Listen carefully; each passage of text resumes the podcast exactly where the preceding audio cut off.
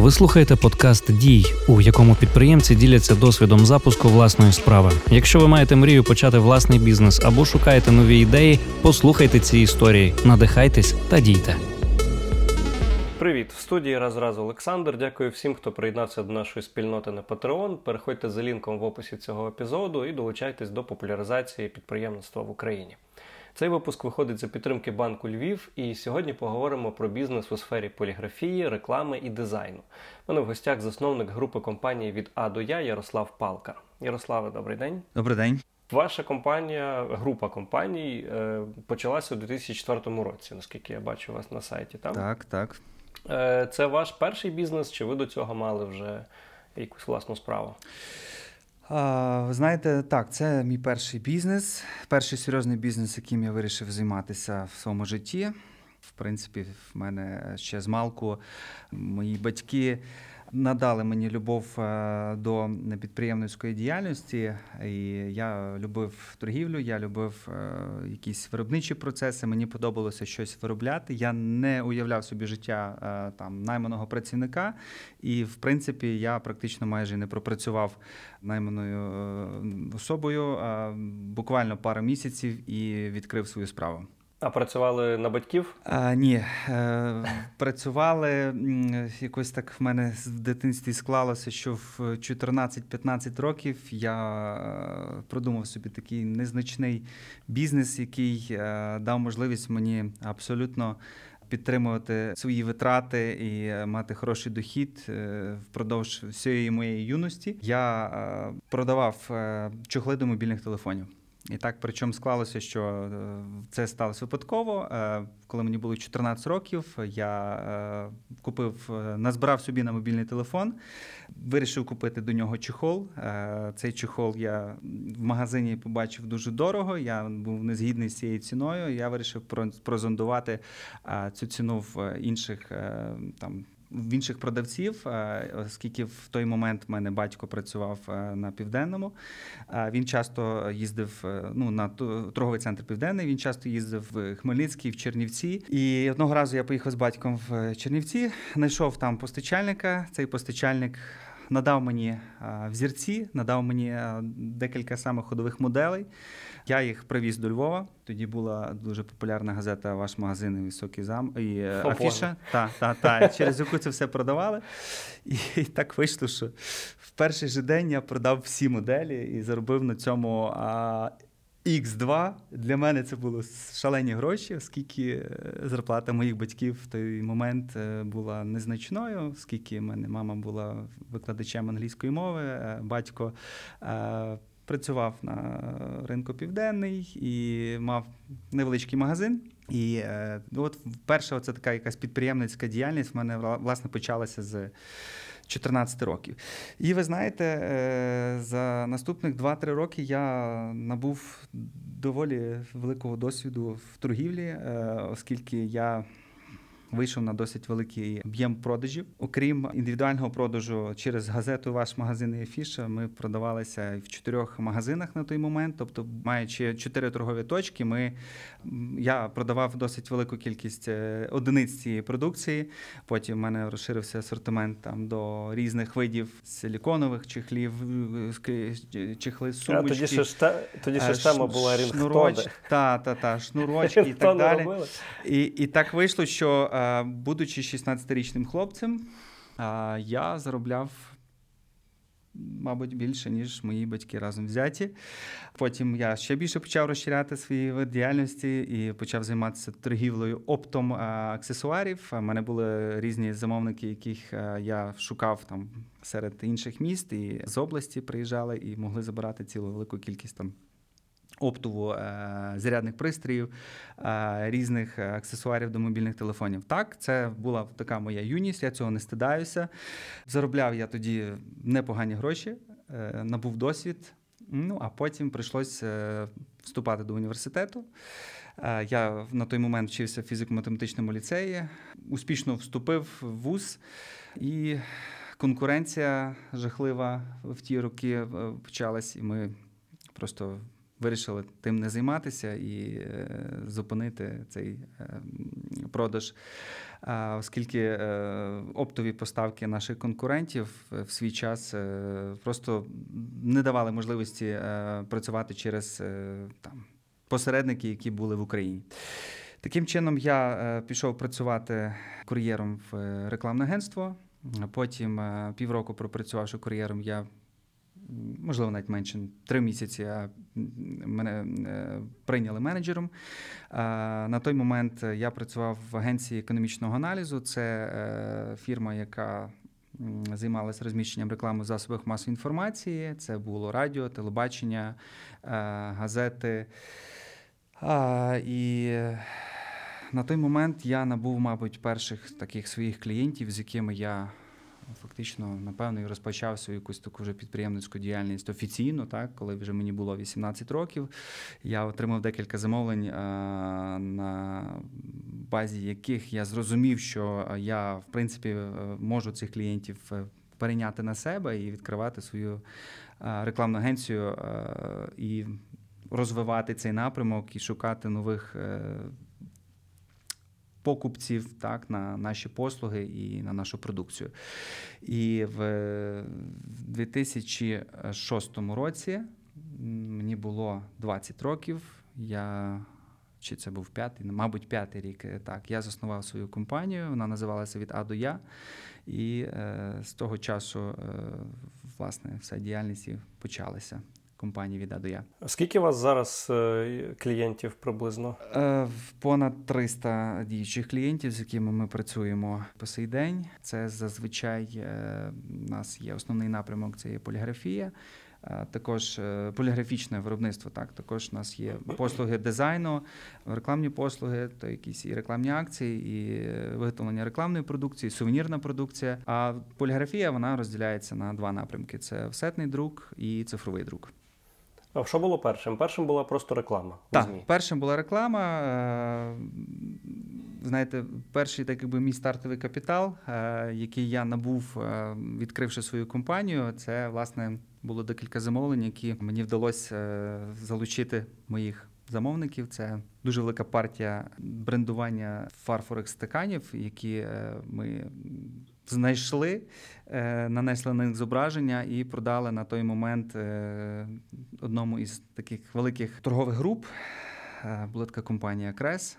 Це одне з перших таких великих замовлень, на якому фактично, мабуть, я і здобув свій перший е, маленький стартовий капітал на розвиток бізнесу. Ну і також багато інших клієнтів. На той момент це був банк Надра. Е, Ті клієнти банки, такі як Вабанк, Аваль, е, в той момент ми з ними співпрацювали, і це дало якийсь певний поштовх для стартового капіталу, для того, щоб відкрити свою справу. Все почалося з того, що ми заснували рекламне агентство. Банально найняли е, офіс е, на 60 метрів, е, оздобили його, купили меблі, комп'ютери, принтер, сканер, факс. І з того все почалось. Як ви перших клієнтів шукали? Я пам'ятаю, я колись е, стажувався в рекламному агентстві, колись дуже-дуже давно. І мене посадили за стіл, дали телефон, сказали дзвони. Десь приблизно воно так і було, оскільки компанія була молодою. Це треш. Розкажіть, та, як це та, все е, було? Знаєте, це така якби боротьба між собою. Потрібно просто переступити через це і е, дзвонити. По статистиці зазвичай зі 100 е, таких холодних дзвінків ми залучали ну, двох-трьох клієнтів, з якими ми працюємо і по сей день. То непогана конверсія. Непогана конверсія, та. Тобто зі 100 чоловік е, 90 нас просто відшивали, зразу з нами не хотіли спілкуватися. Е, 10 чоловік слухали, казали, окей, відправляйте пропозицію, ми, можливо, розглянемо. Хоча ми розуміли, що шанси там розглянути теж дуже невеликі. Але переважно двоє-троє віддзвонювали з тих 10 і е, там давали щось на прорахунок. І А зараз це працює ще? Така модель? ні, зараз, на жаль, це вже не працює. Зараз е, працює, мабуть, зворотньо, так, коли ми розміщаємо рекламу в, е, в зазвичай це Google, там чи це якісь довідники, е, там чи профільні видання, в яких Ага. е, є там інформація про нас, як про виробника, і до нас вже звертаються, нам телефонують. Ну і це вже рахується як не холодний дзвінок, а вже з такими клієнтами багато простіше працювати. Буває так, що у бізнесу з'являються вільні кошти, і як змусити їх працювати, які є для цього банківські інструменти, запитаємося в спеціаліста банку Львів. З нами на зв'язку Володимир Вовк, керівник бізнес-центру банку Львів. Володимире, вітаю. Доброго дня. Розкажіть, які є лайфхаки для бізнесу е, по фінансам? Як можна ще бізнес ефективно використовувати свої кошти, які є вільні в даний момент? Насправді е, банк Львів е, намагається зробити максимально е, коротку лінійку таких продуктів для клієнтів, розуміючи, що бізнес працює нон-стоп, і кошти, які є вільними, можуть використовуватися не тільки в бізнесі, але і в заощадженні. На сьогоднішній день банк Львів пропонує. По факту дві дві пропозиції, по яких можна користатися такими продуктами. Це є просто розміщення коштів на депозит на певний термін, де ви отримуєте відсоток за користування банком вашими коштами. А, І це відповідно є ставкою вищою, аніж звичайні овернайти. Так як ви кажете, overnight він називається у нас рахунок ощадний. І е, в будь-який день чи на свята, на вихідні можна перераховувати кошти на цей рахунок і заробляти гроші. Він дуже зручний в користуванні, тому що доступ е, є постійний, бухгалтер має е, будь-який час може як і поповнити кошти, так і зняти. Після поповнення коштів банк автоматично нараховує вам відсотки по залишку. Тому такі кошти можуть працювати навіть тоді, коли ви відпочиваєте. Окей, я зрозумів, це цікаві фінансові інструменти, з якими які банк Львів надає своїм е, е, клієнтам. Тому, якщо комусь в принципі це цікаво, то можете написати, сконтактуватися з Володимиром Вовком, керівником бізнес-центру банку Львів. Е, його контакти ми залишимо в описі до цього епізоду. Окей, про поліграфію. Е, ну, Спочатку ви продавали повітря, і тут ви починаєте робити поліграфію. Остаткування шалено дороге. Ви брали кредит, ви позичали гроші. Як це все у вас вийшло? Е, перший мій кредит я взяв у 2008 році. Е, тоді цей О! кредит був е, та, та, та, якраз перед початком е, кризи і Ну, девальвації там. гривні. Так, це був 25 тисяч доларів на перше моє обладнання, яке ми купили в 2008 році. Це була друкарська машина, різальна машина, і там ще деякі з таких незначних дрібних поліграфічних машин, які нам були потрібні для діяльності, для старту, для початку діяльності як такої. Угу.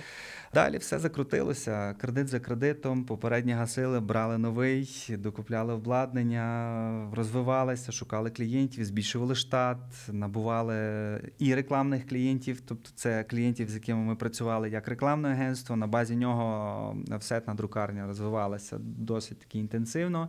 І в 2013 році я взяв е, свій більший кредит. е, е, Це вже там порядка 250 тисяч доларів для купівлі е, якби, повного циклу обладнання, яке я купляв в Голландії, в, Німеччині, в Польщі.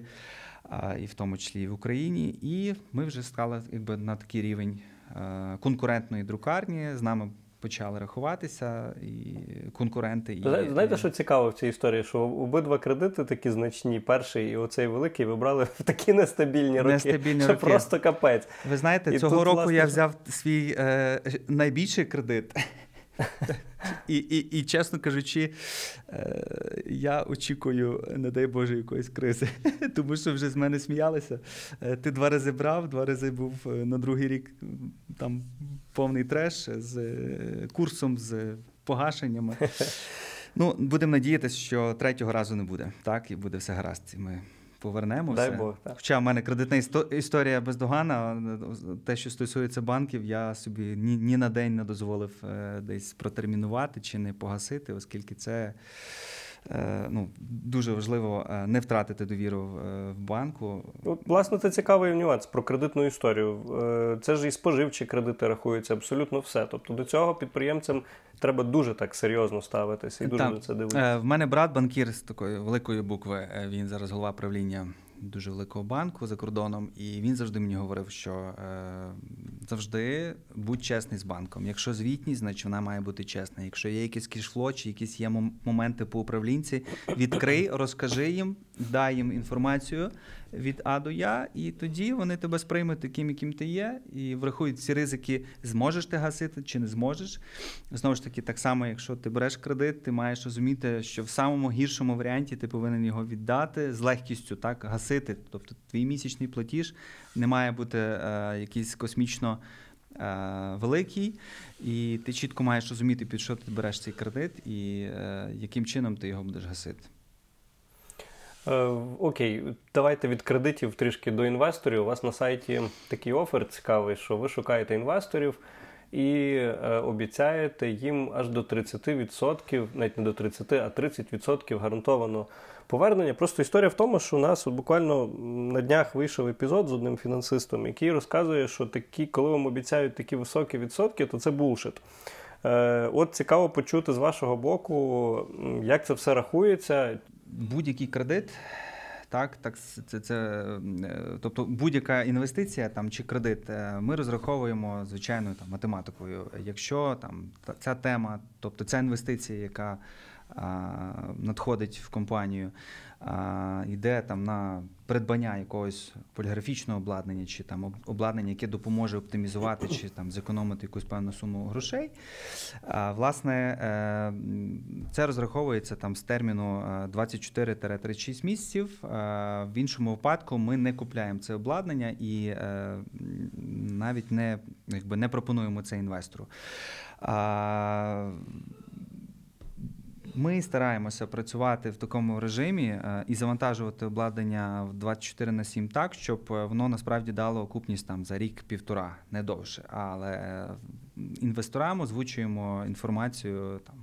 Два-три роки для того, щоб мати якийсь люфт на випадок якихось там е, ситуацій е, нездорових в державі, чи там не, е, не сезону, там чи якоїсь такої Ага. не, нестабільної е, ситуації з курсом, навіть якщо це там доларовий кредит, тому що А яка, яка мінімальний поріг, поріг входу? А, ну, дивіться.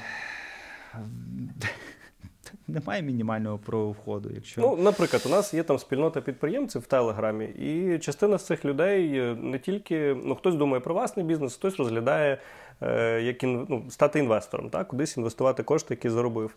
І от цікаво навіть для них, е, який там, чи це може бути тисяча, чи 10 тисяч, 100 тисяч доларів.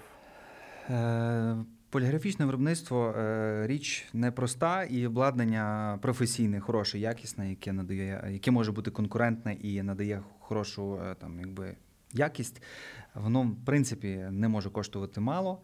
І ну, порядок цифр тут зрозумілий. Якщо це там якісь після е, друкарські процеси, то це там, чи до друкарські процеси, це може коштувати там 10-50 тисяч доларів.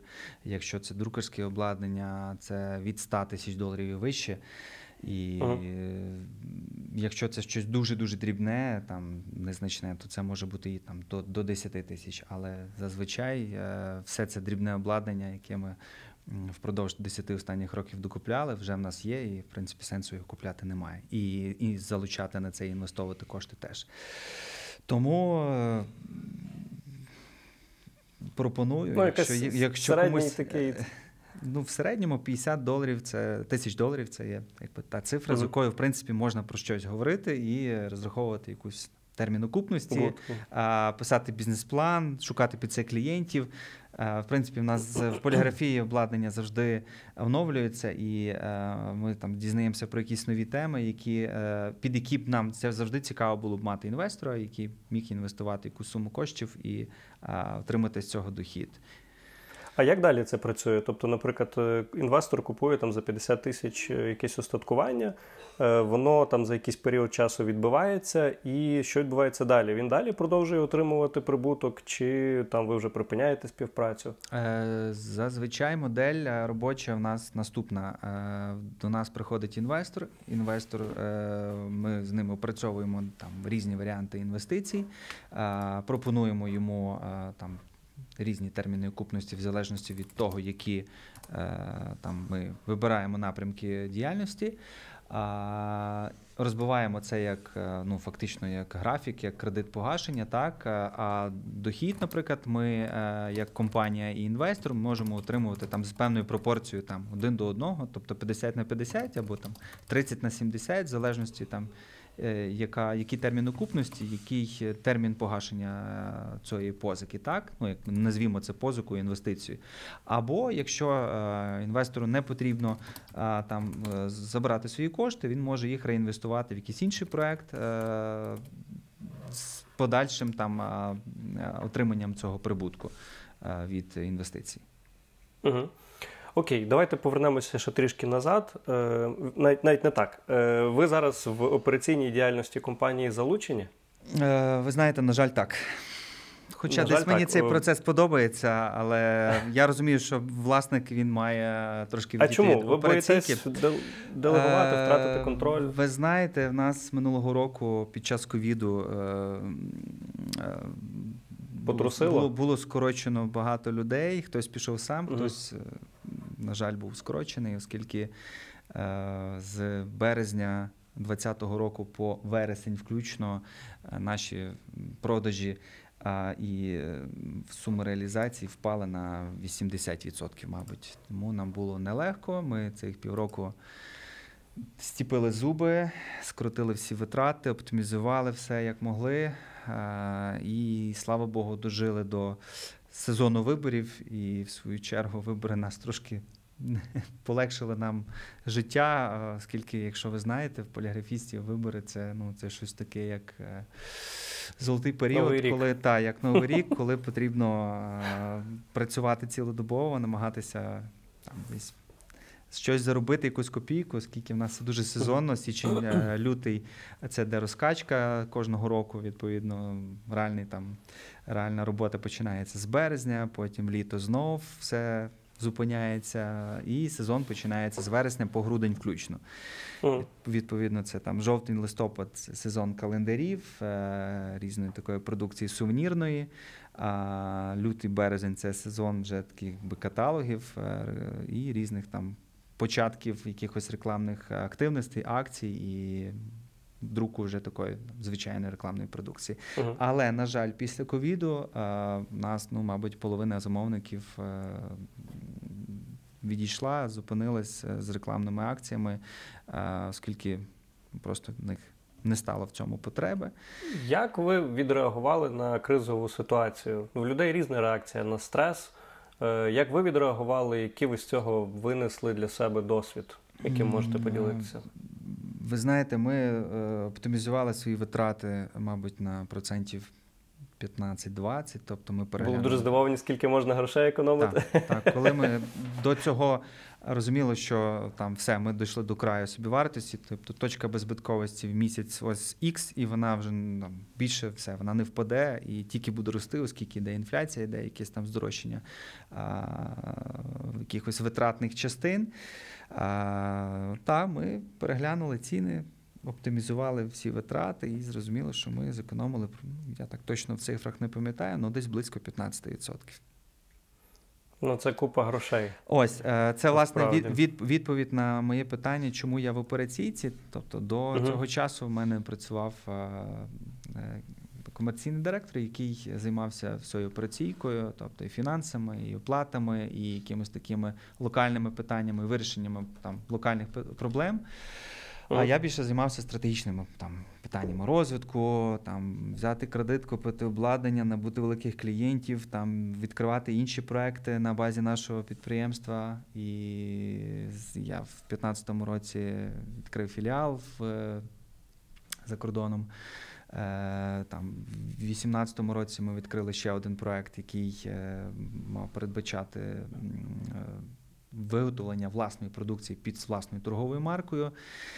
Але, на жаль, в 2020 році е, ну, ситуація з ковідом нас е, дуже налякала. Прийшлось скоротити багато працівників, в тому числі і е, пішов мій заступник, який, з яким ми пропрацювали плече в плече 10 років. І зараз я весь знову в операційці. І ви знаєте, мені це, Е. мені це подобається, бо життя. Операційка, я Та. сподіваюся, не звільняти людей. Так, так, та, операційка. Окей, е, от з цієї всієї стресової ситуації. Ну, до того все було круто, переломний момент, ви повертаєтесь в бізнес. Ем, що ви з цього всього могли би, таке коротеньке самері, можливо, психологічно, е, як до таких речей відноситись? Наприклад, мені коли знайомий радив, е, великий бізнесмен казав, що от коли в тебе якісь такі трабли, взагалі сприймається все як гру де ти ачівки збираєш, і там, ну, в принципі, якби нічого такого суперважливого немає в світі. Ну, така трохи буддийська, знаєте, історія. Е, можливо, у вас є якісь такі речі, якими ви керуєтесь, які ви для себе зрозуміли, пройшовши цей кризовий період. Ви знаєте, будь-яка криза е, і будь-яка встряска це, по-перше, перевірка бізнесу на міцність, е, команди як такої на те, чи може вона справлятися з складними е, задачами. Та й крім того, е, будь-яка проблема це можливість. Тобто я вбачаю в будь-якій е, такій якійсь нехорошій ситуації, як ковід чи як криза, можливість побачити щось, чого ми не бачили раніше, і знайти можливість розвиватися там, де ми раніше там, могли не акцентувати на цьому уваги.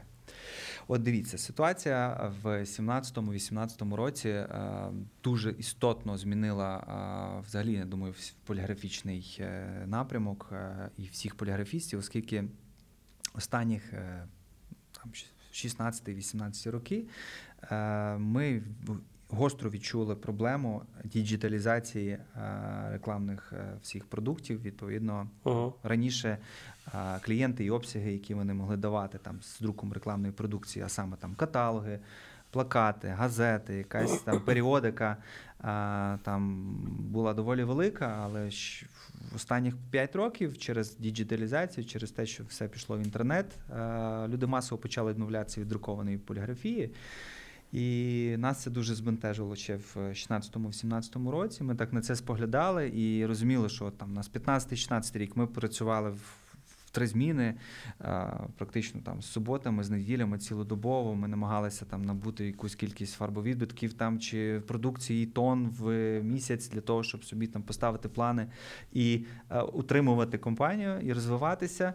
А, то в в 17-18 році ми зрозуміли, що там половина всіх цих проєктів, які ми раніше виготовляли для наших замовників, відпала через те, що клієнт сказав: ви знаєте, ми цього року каталог друкувати не будемо обсягом в 5 тисяч. Ми надрукуємо обсягом в тисячу, а решта ми будемо використовувати для нашої торгової команди е, там на планшетах. Або е, там ще один клієнт, який раніше в нас е, друкував там мільйонні тиражі рекламної продукції. Це там, якщо це якісь могли бути листівки, плакати, е, постери. Це був е, рекламний, е, ну якби рекламна продукція, яку вони виготовляли в нас. Ми, вони настільки скоротили обсяги, що там від того, що було в 16-му році, в 18-му залишилось, мабуть, процентів такі 30. І от ми споглядали на цю тенденцію падіння і самі задали собі питання: окей, якщо зараз е, 18-й рік там, чи 17-й і тренд іде там несхідний, а що ж буде в 20-му, в 21-му? А якщо, не дай Бог, накладеться якась кризова ситуація, так як вона і наклалася з ковідом, так, оскільки Угу. економіка вона циклічна, і там кожних 5-7 років стається якась, е, якась встряска, перегляд цін, падіння ринку, переоцінка майна і так далі. І ми в противагу до цього сіли і подумали: окей, як нам бути далі? Працювати в корпоративному сегменті і виготовляти продукцію на замовника, чи можливо відійти від цього і стартувати якийсь свій проект, свою власну торгову марку і і намагатися продавати цю продукцію людям. Так? Після того, як ми проаналізували ринок, побачили, е, що ми можемо готовляти, так, під що є в наше виробництво, якби, ну, заточене, правильно? Тобто те, що ми можемо виготовляти, і е, те, що є на ринку, ми зрозуміли, що ми можемо вийти з певними артикулами позицій, по- спробувати е, виготовити свій товар і ну, намагатись продавати його в е, рітейлі, тобто в звичайних там, торгових точках, в магазинах, в супермаркетах, е, в якихось спеціалізованих там, магазинах, книгарнях і так далі.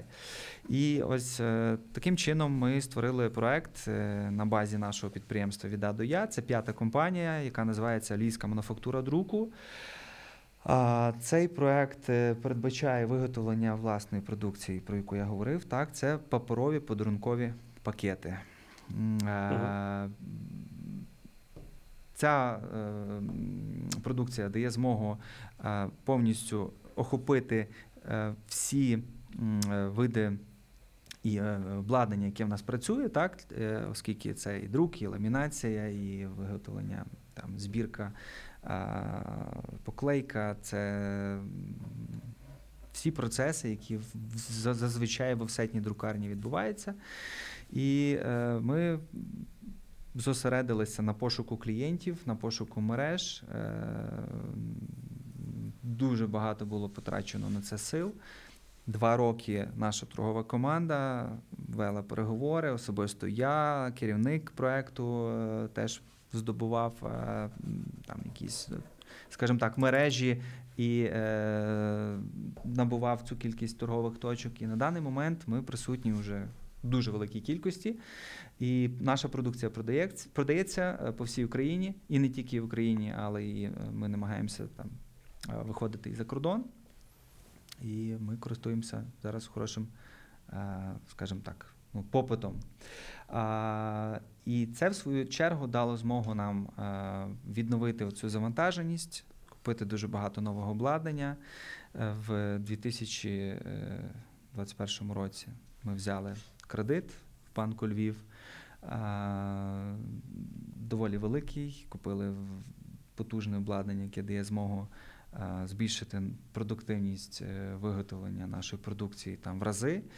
Е, І закрити повністю цикл виробництва паперових пакетів е, на собі. Тобто, в нас є все виробництво, починаючи від там друку, ламінації, висікання, автоматизація по склейці і збірці цих пакетів, е, навіть глитування шнурків і е, плетіння самих шнурків. Тобто, у нас в цеху стоїть машина, яка плете з ниток шнурки для того, щоб ми не залежали від будь-якого е, постачальника, е, так, який нам може виготовляти і може нас там вчасно не поставити нам продукцію і підвести, оскільки ну, ми вийшли на доволі великі об'єми е, тиражів, і зараз ми працюємо в якби половина нашого виробництва працює в е, форматі е, ми замовник самі для себе.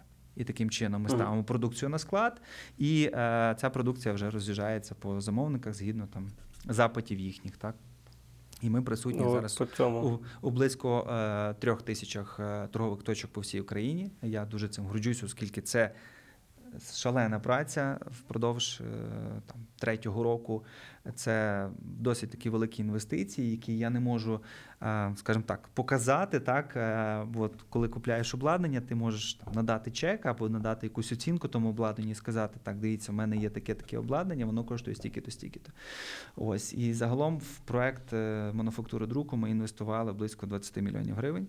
А, і, Мгм. власне, ле, не, не левова частина, але велика частина а, продукції. е, а, точніше, я неправильно сказав. е, Велика е, частина інвестицій власне пішла в розвиток мережі, а решта ми інвестували в обладнання, в повністю в автоматизацію, в нові цеха.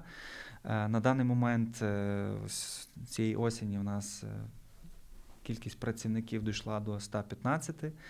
Е, Обсяги ростуть. Ми якби раніше віддавали продукцію там.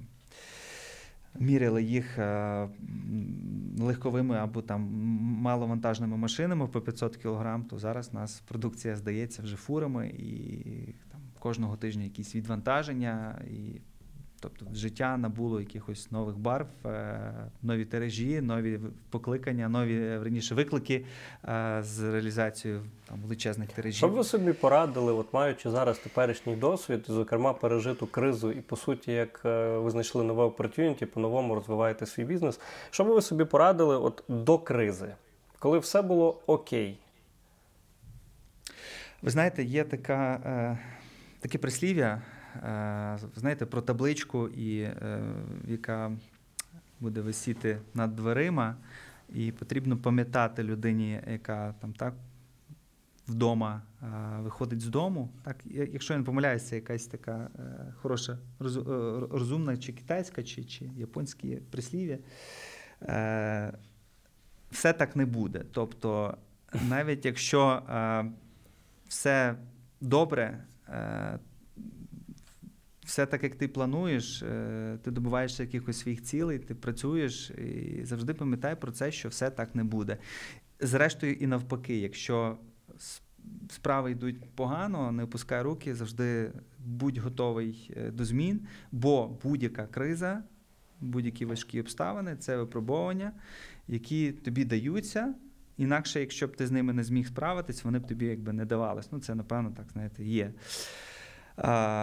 І знаєте, я вдячний цій кризі, яка в нас була у 2020 році, оскільки ми, коли в неї зайшли, все, ми думали, що це вже кінець, тому що ну, ми просто 5 місяців, 6 не працювали. Ми там запускали виробництво там два рази на тиждень по одній зміні, і ми думали, ну все, це напевно вже кінець.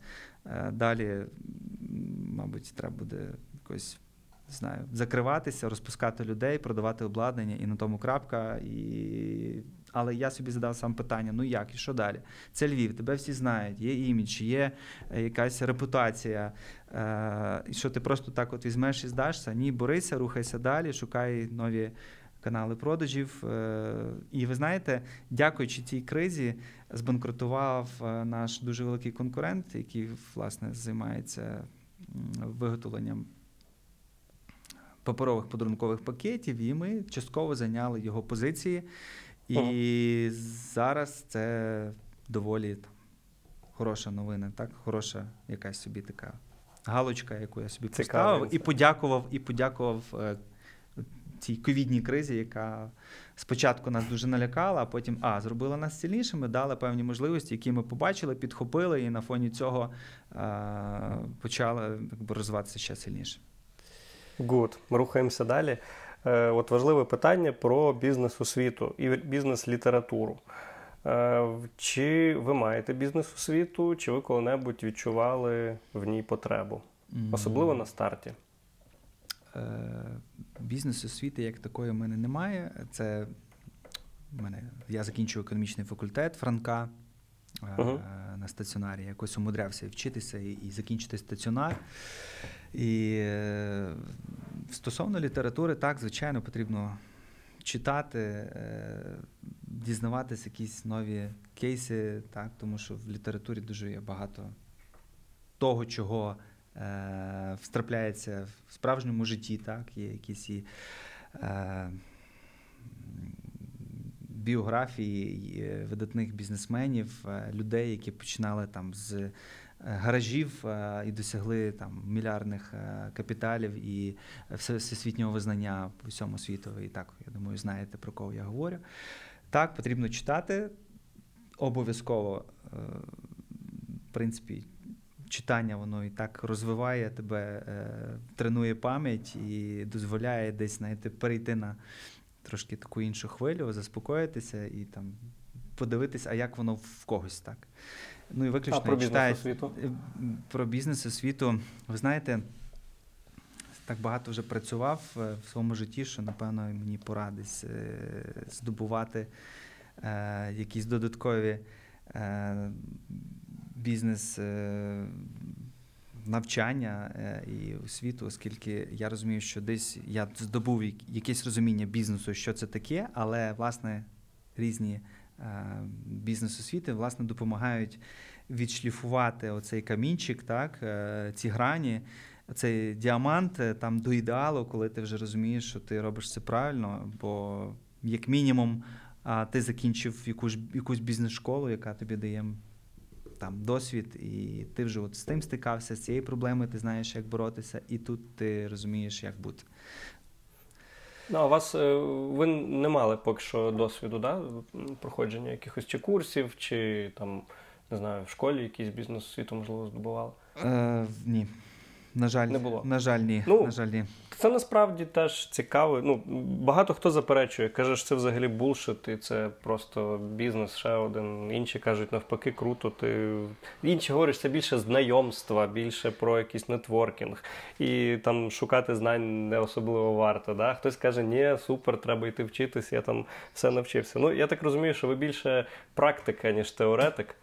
Е, Ви знаєте, е, я е, однозначно е, я 100% рекомендую всім, хто хоче е, відкрити бізнес, так е, починати з а літератури, б можливо з якихось тренінгів чи там освіти відповідної.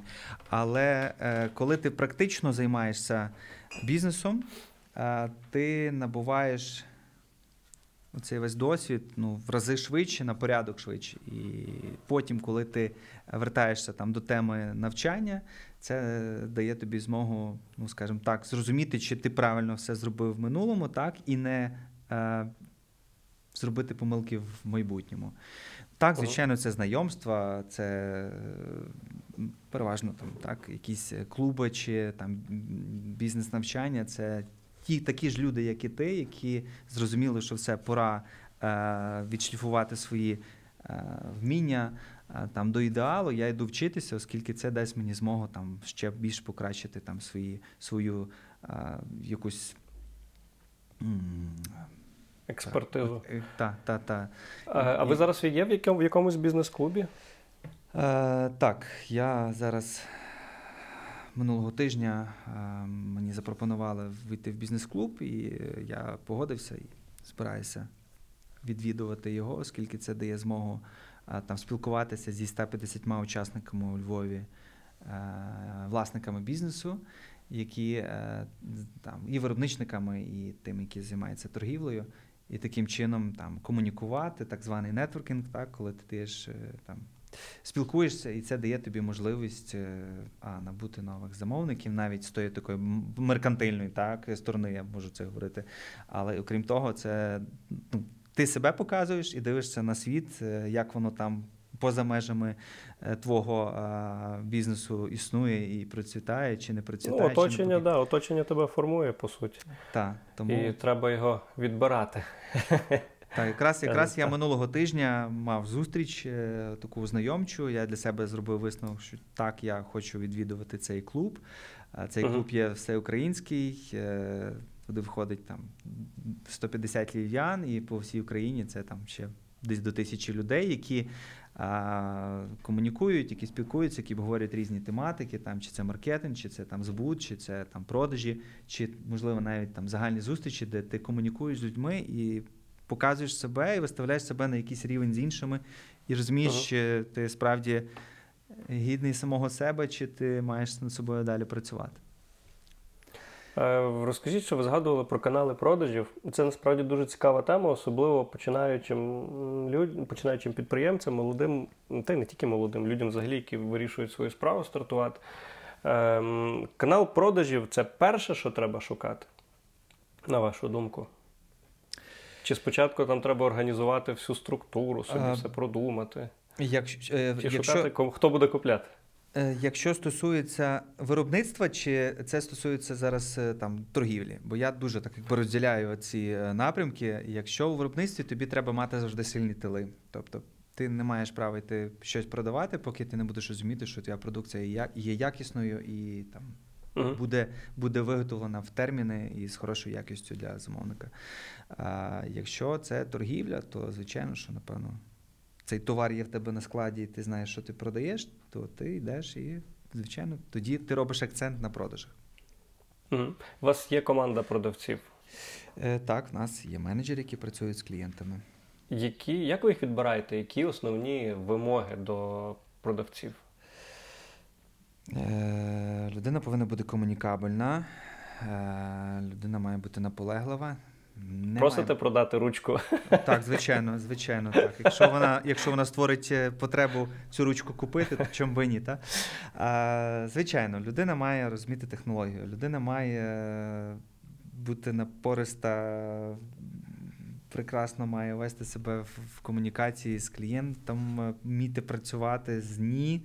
Якщо тобі сказали раз ні, окей, два ні, окей, три ні, ну тоді, можливо, е, варто б трошки зачекати, зробити паузу і звернутися до цього замовника пізніше. Так?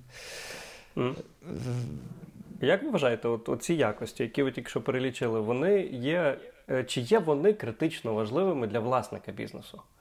Е, Я думаю, що Я маю на увазі, щоб він мав такі навики.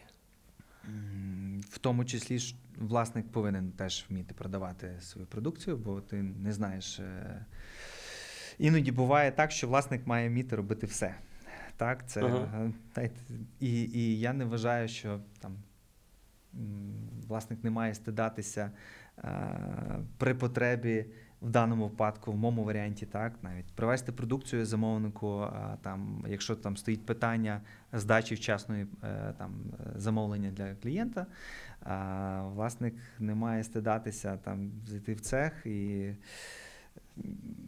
десь навіть щось там допомогти. Е, при- Прийняти участь в процесі, упакувати щось, щось стати десь там, знаю, врізати, чи там висікти, чи проламінувати. Тобто всі ці процеси для мене там не є якісь е, там чужі. Е, І... Тобто ви в будь-який момент можете зайти на виробництво, стати за будь-який станок і зробити те, що там потрібно. Е, От і дивіться, я працюю з там з 8 з пів 9 до там 9-10 вечора, і дві третіх, якщо не три четвертих свого робочого часу, я перебуваю в, е, на виробництві в цеху. Я слідкую за процесом. Я стараюся якомога краще оптимізувати всі процеси. Люди бачать, що там власник там чи директор. Теж задіяний у виробництві, і, по-перше, вони краще працюють, і е, по-друге, це е, дозволяє бачити Більше схоже всі, на команду. всі проблеми, коли е, ти всередині цього виробництва, і ти бачиш, що там є про- прості, а там є е, там перезавантаження на якійсь певній дільниці. Знаєте, як е, це вузьке горлишко пляшки, через яке Ви, ви е, прям не- зараз не книжку може, та. Ільяху Голдрата та, е, та, розповідаєте. Ціль, так, ціль, та? ціль, та. Та. І бути таким хорошим диригентом, який е, вміє так е, спланувати процес, щоб е, не, е, виробничий процес не, не постраждав і ти вчасно здавав е, там, тих 20 чи 30 замовлень, які паралельно в ході виробничого процесу проходять. І ти розумієш, якщо ти тут не прискориш, завтра в тебе там 20 людей не буде на якійсь дільниці мати там роботу. Відповідно, ти до вечора не зможеш дати вчасну продукцію. На наступний день ти не отримуєш за неї кошти, а на наступний цей день після цього ти не зможеш виплатити зарплату. І насправді е, весь е, вся оптимізація має починатися з виробництва. Якщо там порядок, значить е, в тебе бізнес здоровий, і в тебе він там функціонує швидко, і обертовість капіталу, ну коштів в тебе там. Швидше, і ти можеш швидше генерувати там продукцію і видавати її максимально там ефективно. А що вас драйвить в операційці? Ну, Е, все-таки з 9 ранку до там, 10 вечора, ну не кожен стягне. Це, Ну, це реально ну, Дев'ята, нелегко. бо буває, буває з сьомої ранку, буває і до другої ночі. От ці вихідні я просидів на роботі, так як і вже, мабуть, 12-й чи 13-й е, вікенд мій е, я проводжу на роботі, оскільки ми запускаємо нове обладнання. І е, терміни дуже короткі, і ми боїмося, що ми можемо не, не здати дуже великі об'єми продукції, які нам треба в січні виконати. Тому ми фактично живемо на роботі. Що драйвить? Е, Знаєте, мене дуже сильно драйвить е, розуміння того, що в мене є кредити, так, навіть і, вони е, водночас мене так, вони надають мені якусь можливість отримати то чи інше обладнання, полегшити там виробничий процес е, в цеху. Не віддавати його комусь із наших там е, е, підрядників, які можуть виконати вчасно, а можуть тебе підвести. А так ще й плюс кредиту в тому, що він тобі не дає можливість розслабитись, і ти завжди в тонусі. Ти розумієш, що в тебе є ціль, тобі треба там назбирати на платіж. Для того, щоб назбирати на цей платіж, тобі треба там виготовити цю продукцію. А, тобі треба організувати процес. Перед тим ти маєш виплатити зарплату там, чи постачальникам, а потім ти працюєш над там, збором коштів на кредит. І це насправді стимулює, бо е, це стимулює. Ну тут все, Це все дуже добре. залежить від Стимулює, людини. Да. Комусь під тиском легко працювати, хтось навпаки під тиску лякається. Я з таких людей, які під тиском, е, знаєте, так як я донедавна вважав, що я там так, я завжди був поза межами свого комфорту, бо я десь себе виганяю за межі комфорту якимись такими своїми там наполеонівськими планами в короткі терміни. Чи навіть тими самими кредитами, то я вже так казав своїм е, співробітникам, що в листопаді цього року в нас настільки був е, важкий графік роботи, оскільки ми за короткий термін запустили близько там 100 тонн обладнання, і е, нам прийшлося е, жити і ночувати на роботі, залучати кошти, брати на себе відповідальність, їх віддавати і так далі. То це вже, мабуть, якась. П'ята орбіта е, виходу поза межі свого комфорту, і це дозволяє тобі рухатись швидше, оптимізовуватися, і десь е, ви знаєте, воно працює. Тому кредитів не варто боятися, якщо ви е, знаєте, такий позитивно мислите і, звичайно, позитивно щодо кредиту, так, але песимістично щодо сценарію так, бізнесу, бо зазвичай треба брати по нижній планці. От уяви собі, що буде найгірше, і от чи ти в такому найгіршому варіанті зможеш обслуговувати е, цей кредит. Якщо ти зможеш, то звичайно бери і не думай. Краще пожаліти про те, що. Ти зробив, а і тобі воно не вдалося, аніж, ну, аніж не зробити це і потім все життя жаліти е, про те, що колись, будучи молодим, ти не спробував, ти Ага. не ризикнув, е, бо хто ризикує, той, ви знаєте, п'є шампанське. Цікаво. Е, давайте ще наостанок поговоримо трішки про перспективи взагалі галузі.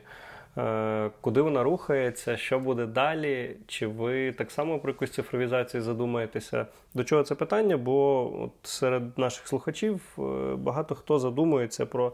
Якщо не інвестицію там та в якийсь такий бізнес, то там можливо хтось навіть вже має якусь якесь маленьке виробництво і собі там планує розвиватися, рухатись далі. Ем, як ви бачите цей ринок? Куди він взагалі рухається? Чого чекати від нього? Е, власне, ринок поліграфії, так? Так. Чи, е, ну, звичайно, що ринок поліграфії, мабуть, е, тенденція буде і надалі е, несхідна, оскільки все більше і більше з кожним роком продукції випускається. Верніше так, все менше і менше продукції випускається у зв'язку з там, оцифровкою і діджиталізацією і такими процесами, які ми, скажімо так, вони є неповоротні і вони тривають і надалі. Тому потрібно придумувати, так як можливо, ми там якісь свої проекти, потрібно ставати сильнішими десь в, в плані виробництва і в певних оптимізаціях. Ну або, або скорочувати виробництво і, і закривати цей бізнес. Це теж варіант, оскільки, ну, знаєте, доцільність е, бізнесу, який був там в 15 чи 20 років тому з маржою там, в 50-80%, і доцільність бізнесу, який зараз там є 15-20%, ну, звичайно. Е, Тобто маржинальність, так, колись там, в дві- 2005-2010 році, коли цей бізнес тільки-тільки заходив, е,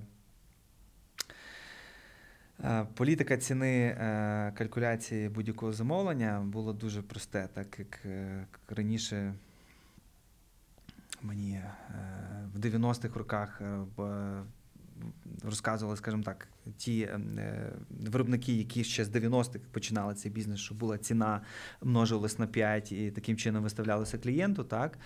А в 2000-х, 2010-х роках е, була ціна, додавалася ще стільки, тобто множилась просто на 2, та, і виставлялась клієнту, то зараз є в тебе там ціна, е, я, я, я маю на увазі і ціна оця от сировини. А зараз це, це ціна сировини. Плюс там 20 чи там 30% до вартості, ось і є кінцева ціна, яку ти можеш там дозволити виставити, оскільки, е, ну, на жаль, ринок дуже перенасичений, конкурентний і е, ну, скажімо так, він вже, мабуть, тих всіх слабших відсіяв, е, ті, які зневірилися і сказали, все, стоп, е, досить працювати, ми будемо шукати щось більш оптимальне. Можливо, це і правильне рішення. А ті сильніші, які там зараз присутні на ринку е, там поліграфії, ну скажімо так, вони заслуговують більшої поваги, оскільки це ну, зараз не просто поліграфістам всім. І цей ринок, мабуть, буде спадати і надалі. Тому я бажаю всім тільки триматися і, і шукати Знаходити нові- та, нові ніші, нові напрямки. ніші, нові напрямки, можливо, якийсь експорт, можливо, мати прив'язку навіть до тої ж самої валюти для того, щоб експортувати щось за кордон. Але ну, поліграфія, та, яка є зараз, це зовсім не те, що було 5 чи 10 років тому, і я думаю, краще ставати не буде. Тому тут тільки мужатися і, і думати, як, як оптимізувати і як покращити свій, свій і виробничий стан, і стан там, роботи з клієнтами. От, давайте такою песимістичною нотою не будемо завершувати. Е, Все-таки хочеться людей відправити е, після прослуховування цього подкасту, щоб ніхто в депресію не впав. Е. Ну, ви знаєте, е, таким чином я просто е, е, застерігаю е, можливих поліграфістів, які в 21-му році захочуть відкрити бізнес. Так, це краще добре 10 разів подумати, а чи, чи варто його відкривати. А ті поліграфісти, які вже є, я думаю, що вони і так розуміють, який ринок і як він себе так зараз почуває. А що стосується будь-якої підприємницької діяльності, е, я однозначно е, можу рекомендувати людям. Ризикуйте, е, набивайте якісь шишки, вчіться, знов ризикуйте, пробуйте, вкладайте, ще раз пробуйте, ще раз вкладайте. Не вийшло, не падайте духом, вийшло, окей, розвивайте цю тему, оскільки бізнесмени і власники е, так, великих корпорацій і великих бізнесів це не обов'язково там геніальна людина, чи розумна, чи там IQ якої там зашкалює. Це просто людина, яка є наполеглива, яка не здається за там перший чи п'ятий раз, і дуже енергійна. Якщо ці якості у вас є, то у вас майбутнє хорошого бізнесмена. Е, мабуть, так. Круто. Я вам дуже е, вдячний за цікавий випуск. Е, З нами в гостях був Ярослав Палка, засновник групи компаній від А до Я, які займаються поліграфією, рекламою та дизайном. Тримайтеся, як то кажуть. Ви, ви дуже круто пройшли цю всю історію з ковідом, тому що ну, психологічно дуже багатьом людям воно вдарило. Е, Це нелегка історія, але ну, це не означає, що треба опускати руки. От ваш приклад показує, що треба, що можна знаходити нові напрямки, нові ніші. Просто треба їх шукати, треба е, не боятися, треба бути проактивним і е, вірити в те, що не події тобою керують, а ти, а ти керуєш своїм життям. Нагадую, що цей випуск вийшов за підтримки банку Львів.